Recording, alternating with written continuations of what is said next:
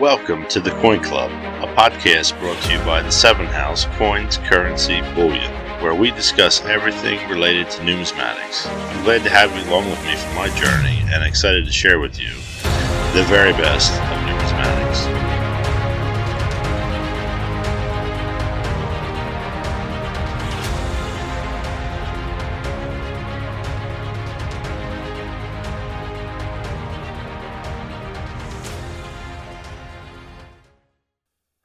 everyone, and welcome to episode four of the Coin Club podcast. I'm happy to have you here with me once again to share in some wonderful news, stories, and the like. While you were away, my little one man band hit a milestone on Buzzsprout. We've reached the 50 podcast download mark. Not too bad for a measly three episodes and just starting out. Thank you all for sharing this with your friends and all of your comments and suggestions. I am very pleasantly surprised that at this early stage of my podcast that we have fans from all over the world and I would like to give a shout out to those countries. Most of our listeners come from the United States. However, our listeners also hail from these countries as well. Canada, France, England, and Japan. I always have news and content from my great country, the United States. However, in a big thank you to those new international listeners, I want to showcase a little of your numismatic history in the upcoming episodes as well. Thank you, everyone, and let's get on with the show. In this episode of the Coin Club podcast, I would like to share with you some news in the world of numismatics. We'll start early in the broadcast with a short What's Tony Drinking section a review of the Whitman Publishing's Guidebook to United States Coins and Why You Should Own One, a quick section on where do you buy and sell coins, a deep dive into Canada and its numismatic history, a quick what were you thinking, and then we'll wrap it up. In the news, the United States Mint is promoting two of its upcoming coin releases. The first one I'll talk about is the 2021 National Law Enforcement Memorial and Museum Commemorative Coin Program. They will be offering a silver dollar struck in 99.9% silver and will bear the P Mint mark for Philadelphia Mint. A $5 gold coin struck in 90% gold and 6% silver with the balance in copper will bear the W Mint mark for the West Point Mint. They will be offering a clad half dollar and a three coin proof set, which includes a gold coin, silver proof coin, and a half dollar proof coin. Only 7,500 of these sets will be minted. With each purchase, the National Law Enforcement Officers Memorial Fund will receive the following amounts of money $35 for each gold coin, $10 for each silver coin, $5 for each half dollar, and $50 for each three piece proof set. Once again, if you've never been to the museum in Washington, D.C., it is a must go for all of you who have friends or family in law enforcement or who have a fascination with how all of that works and its history. The other offering from the United States Mint is the Christa McAuliffe commemorative coins. They have a 2021 silver proof dollar. This shows as being on back order on their website currently. The mintage limit for this one was set at 350,000 pieces. The other offerings on this commem is the uncirculated silver dollar. For those of you old enough to remember or who have heard the stories, Christa McAuliffe was an American teacher from Concord, New Hampshire. She was chosen out of 11,000 other applicants to participate in NASA's Teacher in Space project. Christa was planning to conduct experiments and teach two lessons while she was in space. On January 28, 1986, she boarded the Space Shuttle Challenger, and 73 seconds after liftoff, she was one of seven people killed when the Space Shuttle Challenger broke apart. I remember it pretty vividly. I would have been six, and I remember sitting in the living room with my mom and little brother watching the Challenger climb higher and higher in the sky, ultimately ending in disaster. Only being six, I could still understand how much of a loss this really was to our nation. So sad. $10 of every one of these coins sold will be donated to the FIRST program. FIRST stands for For Inspiration and Recognition of Science and Technology. The robotics program engages and inspires young people through mentor based programs to become leaders in the fields of science, technology, engineering, and mathematics. The United States Mint recently sent an email out reminding us that graduation is coming right around the corner. Mint products, bullions, and coins in general make a very nice gift to graduates and can spark interest in the hobby as well.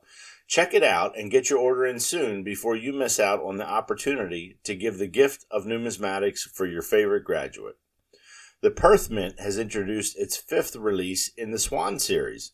The Swan has been the Mint's logo for centuries. The swans are featured floating on the water very, very gracefully. The 4 nines fine silver coin has a limited release of just 25,000 coins, while the 4 nines fine gold version has a very low mintage of only 5,000. Now through May 8th, Heritage Auctions is having their proof like and deep mirror proof like Morgan Dollars and VAM's special monthly auction. Bid online now or their live auction on May 8th check out some of their offerings. They have some gorgeous coins on there. PCGS has announced that they have certified the ultra rare 1933 St. Gaudens Double Eagle Gold Coin. Sotheby's will be offering this coin for sale in their New York auction on June 8, 2021. This is the coin that was once owned by King Farouk of Egypt. It has been graded MS65. Its current owner, Stuart Weitzman, is offering it for sale with some other rarities alongside the 33 St. Gaudens Double Eagle. Last reminder for all of you near the Las Vegas area the PCGS Members Only Show will be taking place at the Bellagio Hotel and Casino on April 23rd. Stop in and check it out. Tonight, I'm enjoying an Evolution Craft Brewing Company Lot Number 6 Double IPA. It is a beer with tropical fruit and citrus notes with massive additions of American varietal hops. It is a very hoppy beer if you're into that sort of thing. I absolutely love it. It is brewed in Salisbury, Maryland. Check them out on the web at www.evolutioncraftbrewing.com or on Facebook, Twitter, or Instagram at the same name. This was the first time I ever cracked one of their beers open, and I was immensely surprised at how great it was. Remember, folks, drink responsibly and only over the age of 21. So you've probably heard the phrase buy the book before the coin. Well, this is especially true if you're a new collector. The one I hear mostly recommended on the coin sites that I follow is for beginners to buy the Red Book. What's the Red Book, you say? Well, it's a book by Whitman Publishing. It's actually called the Official Red Book, a guidebook of United States coins. It has photographs, important information for new and seasoned collectors alike, updated pricing, which we'll get into shortly, the latest mint data, auction records, and a ton more information. The 2022 75th Anniversary Edition has a full 464 pages, 2,000 plus images, more than 7,600 listings, along with 32,000 coin prices as described on Whitman's webpage. As a beginner, you'll find valuable information in this publication that you can look over and see for yourself what years are more valuable than other, what things to look for in certain coin denominations. I'll reiterate, this is a good place to start and use this as a gateway to dive further into areas of the hobby that might interest you from the articles you find in here, curiosity on prices or mintages, or from something as simple as finding a photo of a coin series you enjoy and starting your collection with that. The pricing in these books is often bashed in the coin world for not being correct, being on the higher side, and some people feel that it just isn't correct no matter how you look at it. Well, here's the story. If you're new, it gives you a good place to start. The price you see in the Red Book isn't anywhere near what a dealer would offer to buy a coin from you for, but again, if you don't know much about coins, it's a place to start. It's all about the research. Check the price in the Red Book, look online at a couple of places, and judge for yourself. Obviously, anything that is measured in silver melt value won't be accurate as the prices in the book cannot reflect the constant change of the bullion market. If you're starting to get interested in error coins, they have listed the most popular errors in the denominations throughout the book. It also has very important definitions as well that will be invaluable for new people to learn in the hobby. Now, wait, there's more. More, you say? Tony, I can't take it. they also have the official blue book. Blue, red, you're confused. Well, don't be. Here's the lowdown on the blue book. The Blue Book has much of the same information in as the Red Book, however, the prices listed are supposed to be what a dealer will pay you for the coin. Again, it more than likely won't happen. Most dealers use gray sheet prices. I use the Blue Book as a very quick reference with me at the Coin Club while our auction is going on. The prices are good for buying and selling between friends or club members, but again, it's best to do your research in many different venues and at the end of the day, use your best judgment. Hunting for that sweet spot on the price is part of the fun of collecting, and it shouldn't run your life if you're a collector, but it should guide you to make good decisions.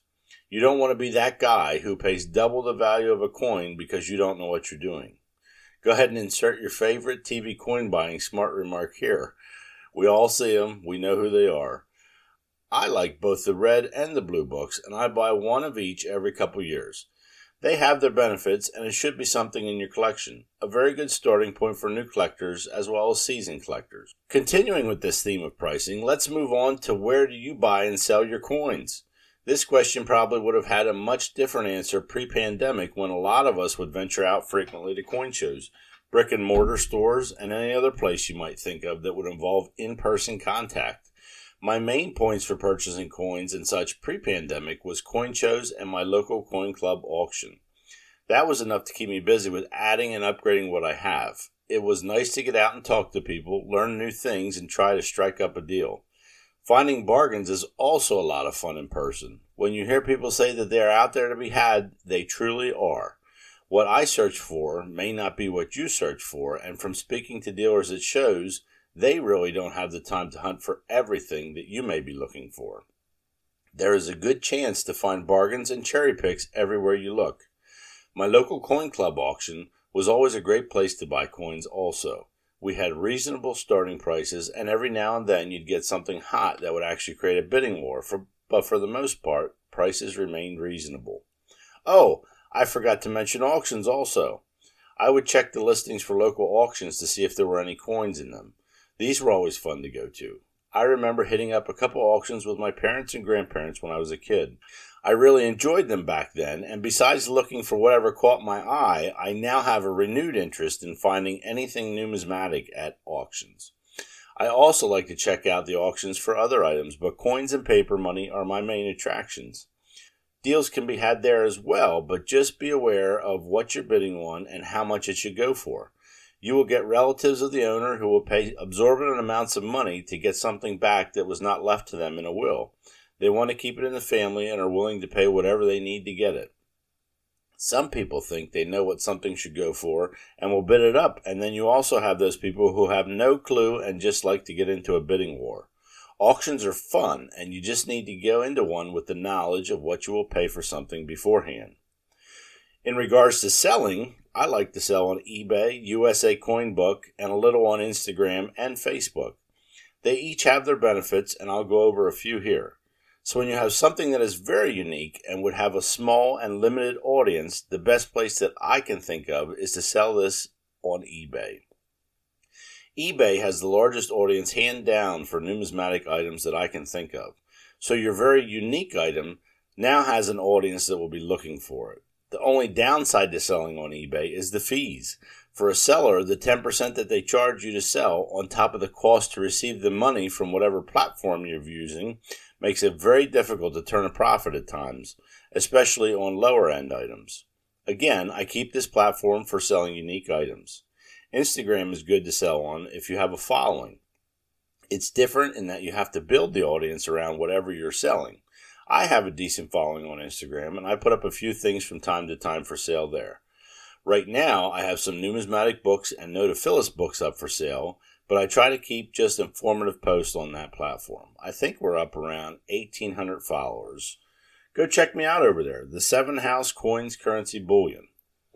Facebook has groups that sell coins, paper money, errors, and bullion. This is different than Instagram as the audience is already there you join the group of your choice and have whatever you're selling pre approved, and then the listing goes up to the captive audience. No fees other than the fee it costs to accept the payment and taxes at the end of the year, obviously. The last one I mentioned, but certainly not the least, is USA Coin Book. These guys are great for buyers and sellers.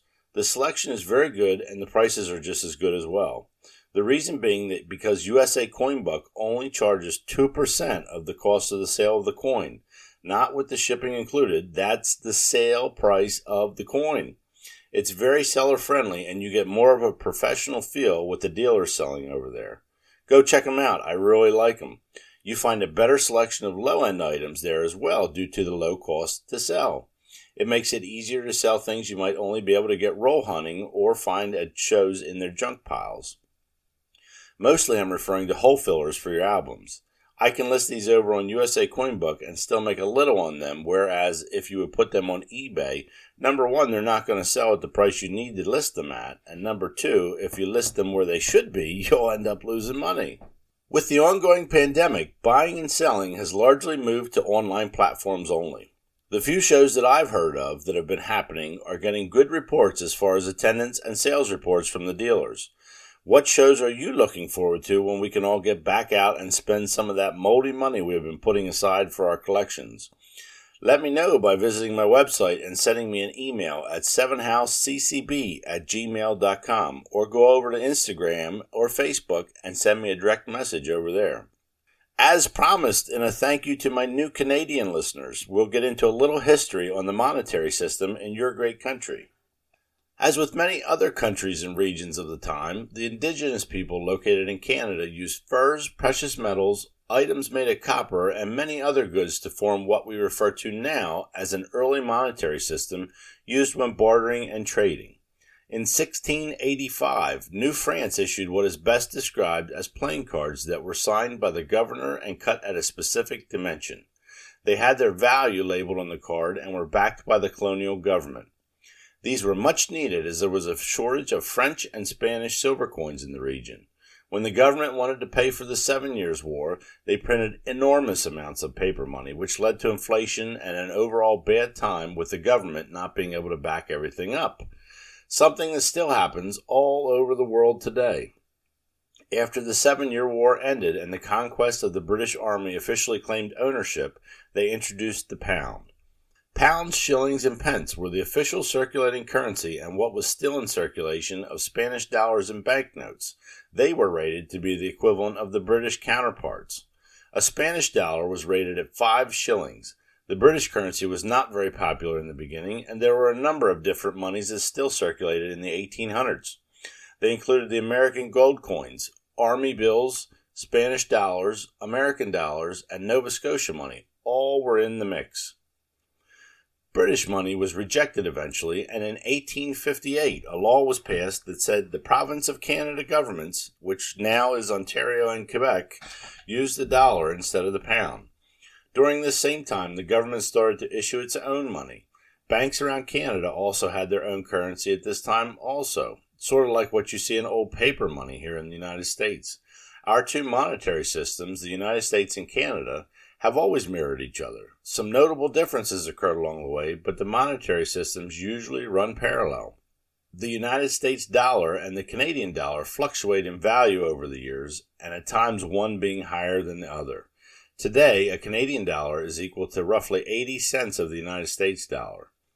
The first Canadian dime was seen in circulation in the year 1858 and the first quarter in 1870. The first official coin minted by the Ottawa branch of Britain's Royal Mint was struck on January 2, 1908, with an audience of dignitaries. The Governor General Earl Grey fired up the press and struck the first official coin, a 50 cent piece. The end of the ceremony was marked with the striking of the first bronze cent as well. In 1911, the first official refinery was built, which had the difficult job of refining rough gold brought in from the Yukon and British Columbia into coinage standards. This refinery rendered gold to be used by the British government to fund its wars and pay off its debts. Running under the official Royal Mint of Britain's power, Canadians struck coins up to 1931, and at that time the reins were turned over wholly to Canada, making it an official Canadian institution. In 1936, a new refining facility was built, and it was built to facilitate the demands for years to come. It refines gold for mines and central banks from around the world. It is still in operation today. It produces four nines fine gold bars since 1969. In 1982, it holds the title for being the first refinery to produce 4 nines fine gold coins, and it holds yet another purity record on top of that. In 1999, it was the first mint to be able to achieve a purity of five nines fine gold production. Some very notable and proud achievements from the Canadian refiners. In 2007, our friends to the north made the Guinness Book of World Records by producing the largest coin in the world. It is a 100 kilogram, 99.999% fine, pure $1 million gold bullion coin. They held this title up until 2012 when they were unseated by the Perth Mint with their one ton kangaroo gold coin. Official date releases for coinage is as follows 1920 saw the introduction of the penny. The nickel came around in 1922, and the first loonies came about in 1987, which replaced the dollar bill. This was followed by the toonie in 1996. For you notaphilists out there, the $1 bill was introduced in 1858, the $2, $50, $500, and $1,000 notes in 1887. 1934 saw the introduction of the $20 bill. In 2011, Canada introduced their polymer notes and abolished the penny in 2013. The Royal Canadian Mint produces circulating coinage for the country and is considered a high tech world leader in the minting industry. They hold many patents and industry firsts. They have a patented cost saving plated coin technology, patented locking mechanism for the high security bimetallic coins they produce, and they have patents pending for colored coin tech, hologram tech, and silver and gold refining processes, not to mention the other accomplishments we've spoken about above. The Royal Mint has two facilities where they produce coins the Ottawa Mint and the Winnipeg facility. The Ottawa Mint was the sole producer of Canadian coinage up until 1976 when the official opening of the Winnipeg facility was brought online. The Winnipeg facility was badly needed as the old Ottawa facility couldn't keep up. The United States Philadelphia Mint aided our friends in coin production over the years, with the 10 cents being produced here in the 60s. Over 1 billion circulation coins are minted every year at the Royal Canadian Mint, not to mention all of the collector coins and sets they mint as well. I haven't had the opportunity to go to any of the mint facilities in Canada, but what I do remember that struck me funny is that their coins were available for sale in the post office. I was walking through old Quebec City and saw them in a window. I don't know why, but it just caught me as something that we should be doing here in the United States. It's a really cool idea. I would really like to give a special shout out to my friends up north, and I hope I've done your mint justice with this descriptive background. Thank you all for listening, and please spread the word. I can't wait to visit you as soon as I can. What the heck were you thinking? well, this week I'll give you a what were you thinking from my story. As collectors, I'm sure we can all look back at things we collected early on and say to ourselves, What were you thinking? I like to go through Lincoln Cents from the bank. It doesn't cost that much, and if you find something, it's not going to hurt the wallet to keep a few back and turn the rest back in. If you're a collector on a budget like I am, I think cents are the way to go. Well, with that said, I would consider myself a hoarder of Lincoln Cents rather than anything else, especially now when I look back at what I've pulled out of circulation. The longer I'm in this hobby, the more I value condition over mass accumulation. If you are the other way around, there is absolutely nothing wrong with that. However, I'm trending in the other direction.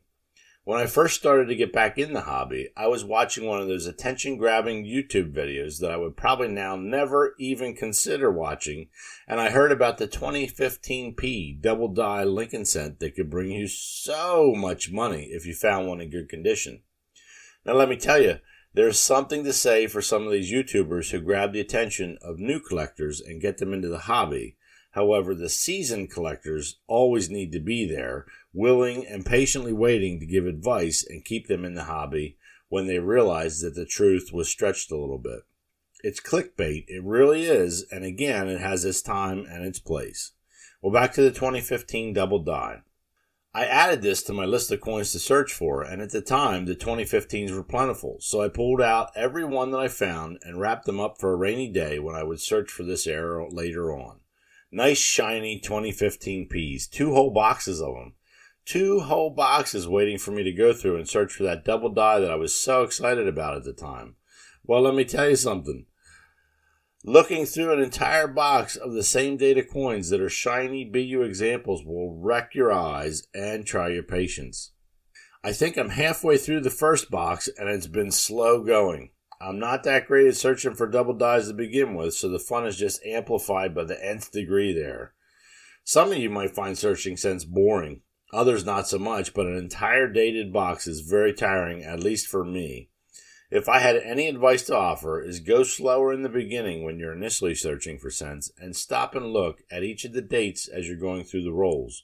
If it's a date you know you want to check out further, put it under the loupe or your microscope and do it then. Don't hoard them until you have a whole box. The different selection of dates you find roll hunting keeps my interest rather than having a solid date the whole way through. That's just me, and that's this week's What Were You Thinking? Well, folks, I'm glad we got to dive into the things we did on this episode of the Coin Club podcast. There was lots of exciting news, and I hope you were able to go out and add a red and blue Whitman book to your collection. And lastly, a huge thank you to all my new Canadian subscribers. I really enjoyed having you with me, and I hope to have you along with me on the next episode of the Coin Club podcast. Thank you for joining me on this episode of the Coin Club podcast. I had a great time with you and look forward to sharing with you on the next episode. If you like what you've heard, please consider supporting me on Patreon at the Coin Club Podcast. Please follow me on social media. Facebook at the Seven House Coins Currency Bullion and also on Instagram at the same name. You can also go to my website, 7houseccb.com, and give me some feedback on this episode or some suggestions on what you would like to see in future episodes. As always, I'm grateful to all of you for your support and look forward to seeing you the next time on the Coin Club podcast.